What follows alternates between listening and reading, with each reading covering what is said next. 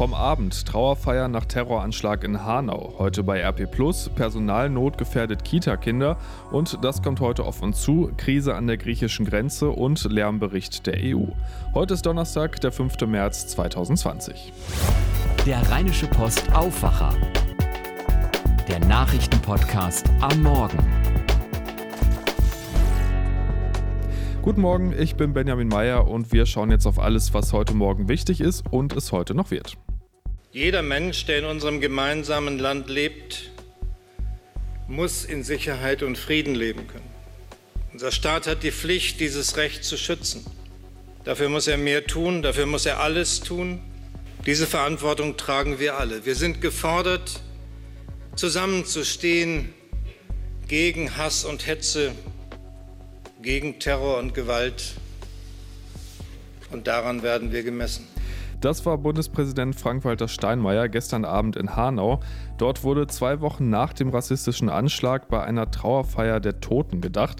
650 Gäste waren nach Hanau gekommen, darunter auch Bundeskanzlerin Angela Merkel. Eva Kraftschick ist für die Deutsche Presseagentur in Hanau. Eva, wir haben ja gerade schon mal reingehört. Ähm, was war das denn für eine Atmosphäre gestern bei dieser Trauerfeier? Ja, die Stimmung bei der Trauerfeier, die war sehr nachdenklich. Es war eine Veranstaltung der leisen Töne. Im Mittelpunkt sollten die Opfer und ihre Familien stehen und es sollte auch noch einmal eine Gelegenheit sein, die Opfer beim Namen zu nennen und ihr Leben und ihre Schicksale äh, zu erinnern. Was hat der Bundespräsident noch gesagt?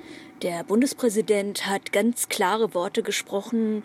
Er hat von einem äh, rassistischen, terroristischen Anschlag in Hanau gesprochen. Und er hat auch gesagt, die Opfer waren eben keine Fremden. Äh, sie waren Mitbürger, auch wenn sie gewählt wurden als Opfer, weil sie eben anders aussahen, weil sie vielleicht anders glaubten.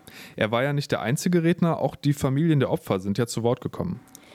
Ja, die Reden der Freunde und der Angehörigen, die waren ganz besonders eindringlich und äh, die haben auch viele Menschen sowohl bei der Feier selbst als auch auf den Marktplätzen, äh, wo es Videoübertragung gab, zu Tränen gerührt zum Teil.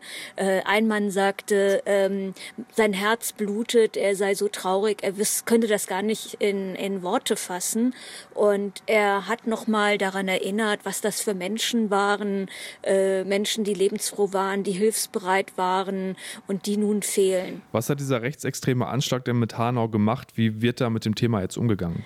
Bei aller Trauer ging es auch um die Angst, die viele Menschen jetzt haben, äh, Menschen mit Migrationshintergrund, äh, die fürchten, es könnte wieder so einen Anschlag geben. Und da haben auch gerade die Angehörigen gesagt, man muss jetzt alles tun, um dafür zu sorgen, dass dieser Hass aufhört, um äh, gegen Hetze im Internet, in sozialen Medien äh, zu sprechen und dafür zu sorgen, dass die Politik äh, wirklich genau durchgreift, damit so ein Anschlag nie wieder passieren kann. Vielen Dank, Eva, für die Eindrücke aus Hanau. Und damit zu einem Thema, das uns auch schon seit einigen Wochen beschäftigt, und zwar die Wahl in Thüringen.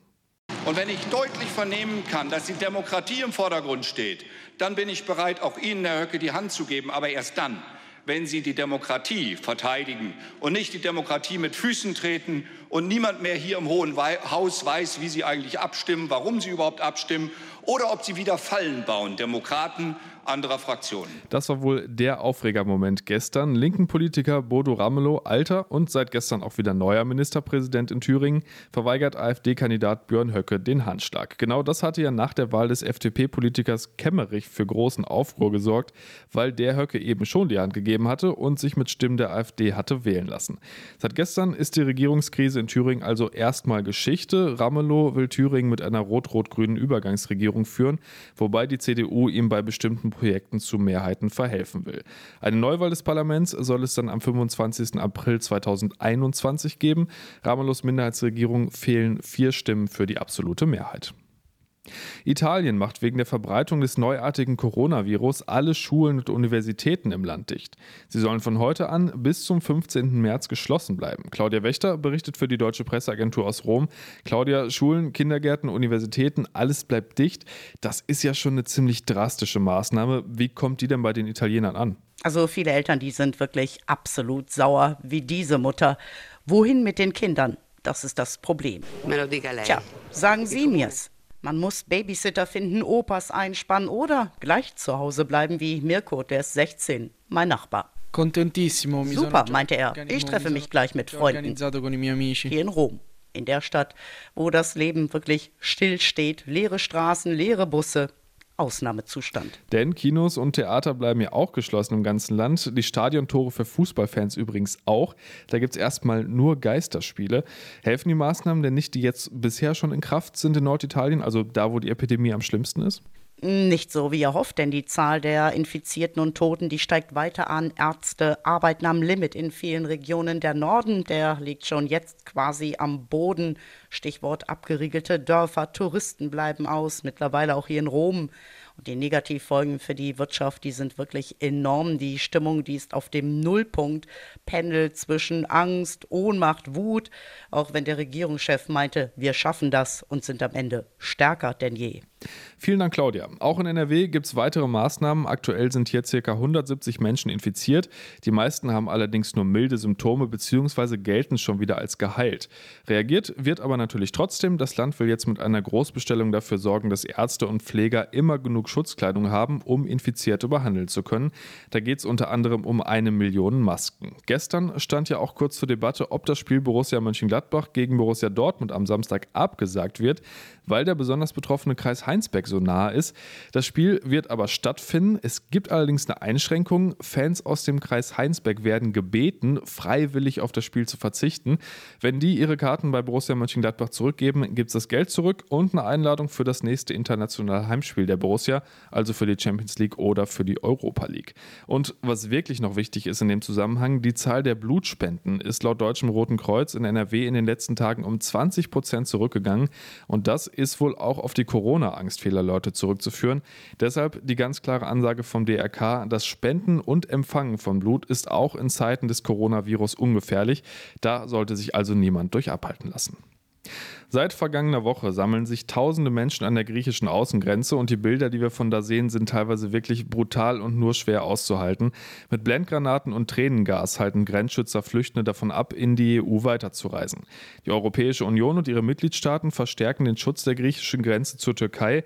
Illegale Grenzübertritte werden nicht toleriert, heißt es in einer Erklärung, auf die sich die Innenminister der 27 EU-Länder in Brüssel jetzt geeinigt haben. Nach Öffnung der türkischen Grenzen am 29. Februar hatten allein vergangenes Wochenende mehr als 900 Migranten aus der Türkei zu den griechischen Inseln Lesbos oder auch Samos übergesetzt. Am Montag kamen noch mal mehr als 600 Menschen hinzu. Takis Safos berichtet für die deutsche Presseagentur aus Lesbos. Takis, wie soll es denn da jetzt weitergehen? Gibt es Anzeichen dafür, dass diese Krise irgendwie überwunden werden kann? Die Winde haben in der Nacht nachgelassen. Mit Spannung wird nun erwartet, ob heute wieder Menschen versuchen werden, aus der türkischen Ägäisküste zu den griechischen Inseln überzusetzen.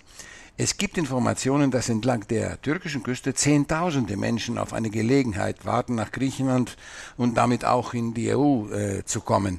Also heute wird äh, man sehen, wie es weitergeht. Was kommt denn da jetzt von Seiten der EU?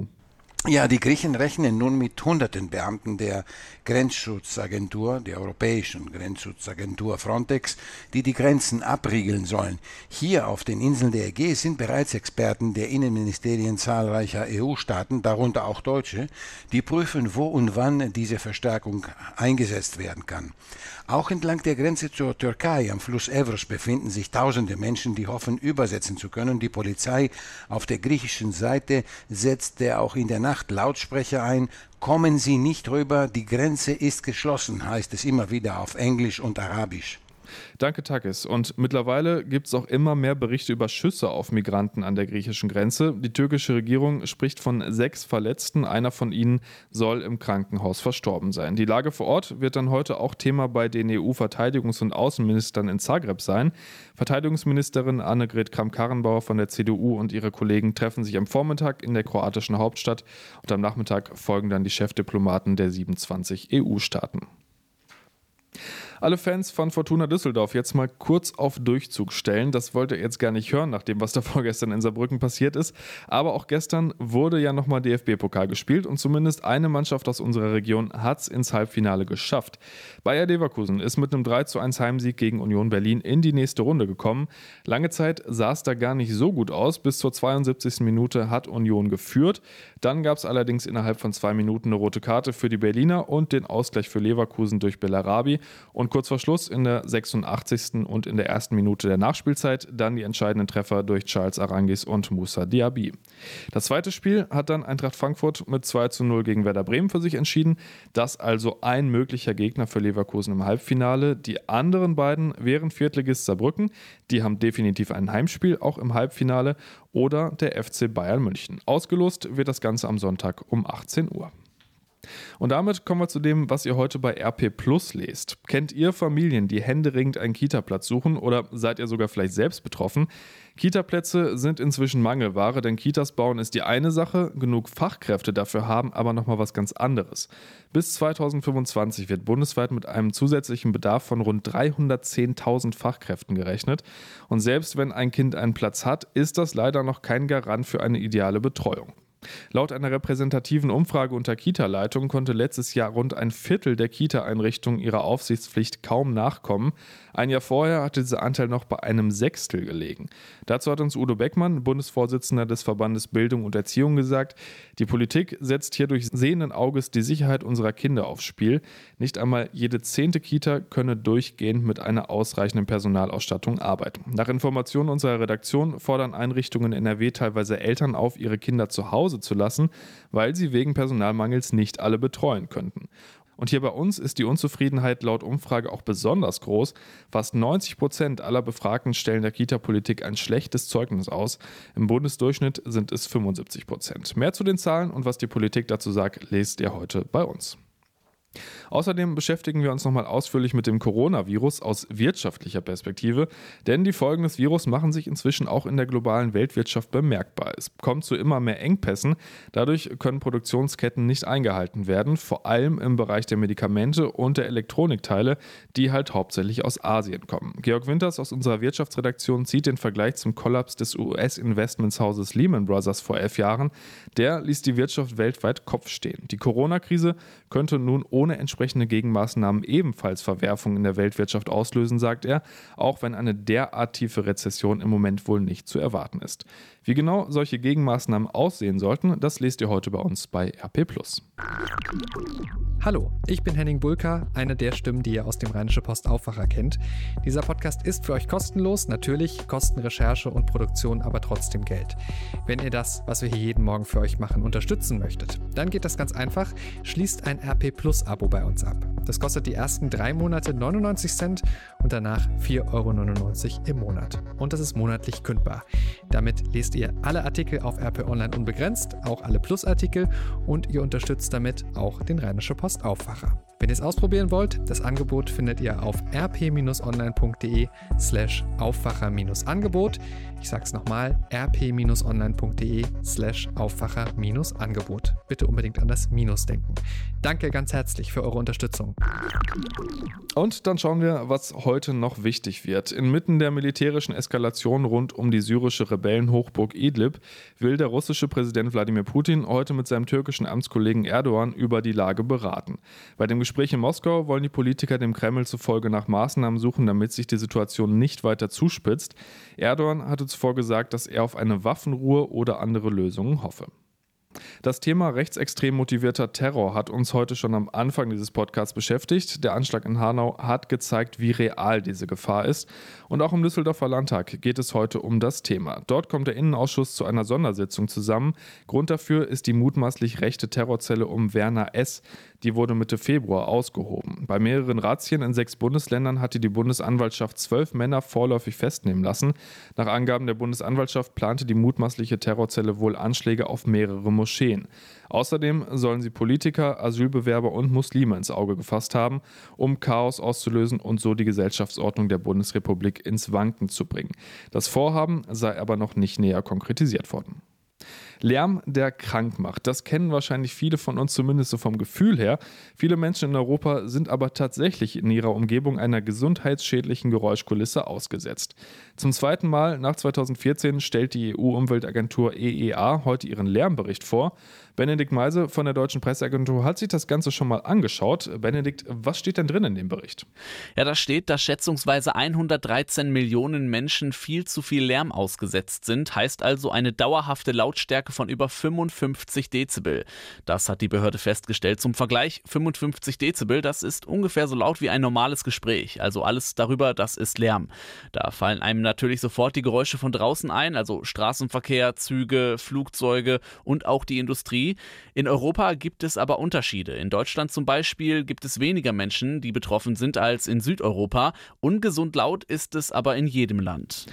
Klingt jetzt etwas banal, die Frage, aber genau darum geht es im Endeffekt, ja. Äh, was ist an dem Lärm denn so schlimm? Ja, natürlich fühlen sich die Betroffenen erstmal von dauerhaftem Lärm in ihrer Umgebung sehr gestört. Für viele hat die Lärmbelästigung aber auch durchaus gesundheitliche Folgen. Die Leute leiden dann zum Beispiel unter schweren Schlafstörungen. Das kann sogar auf Dauer sehr lebensbedrohlich werden, weil wer langfristig und dauerhaft Lärmbelästigung ausgesetzt ist, der kann frühzeitig sterben.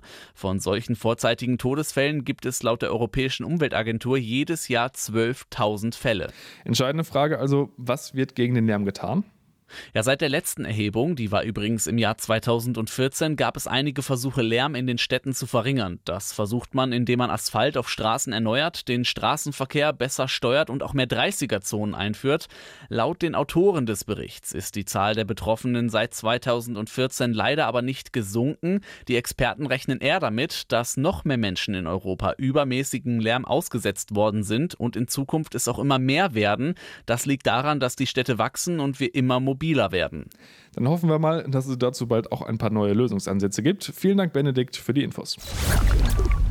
Schauen wir aufs Wetter. Das startet heute schon mit vielen Wolken und teilweise auch direkt mit Regen und das wird dann auch den Tag über nicht groß besser bei 6 bis 9 Grad. In der Nacht sieht es dann ganz ähnlich aus und in den oberen Lagen kann es dann auch wieder Schnee geben. Und eigentlich können wir uns das alles schon mal für morgen vormerken. Wie es aussieht, wird sich da nämlich nicht allzu viel tun. Das war der Rheinische Postaufwacher vom 5. März 2020. Ich bin Benjamin Meyer, kommt gut durch den Tag. Wir sind dann wieder morgen wie gewohnt für euch da. Macht's gut. Mehr bei uns im Netz www.rp-online.de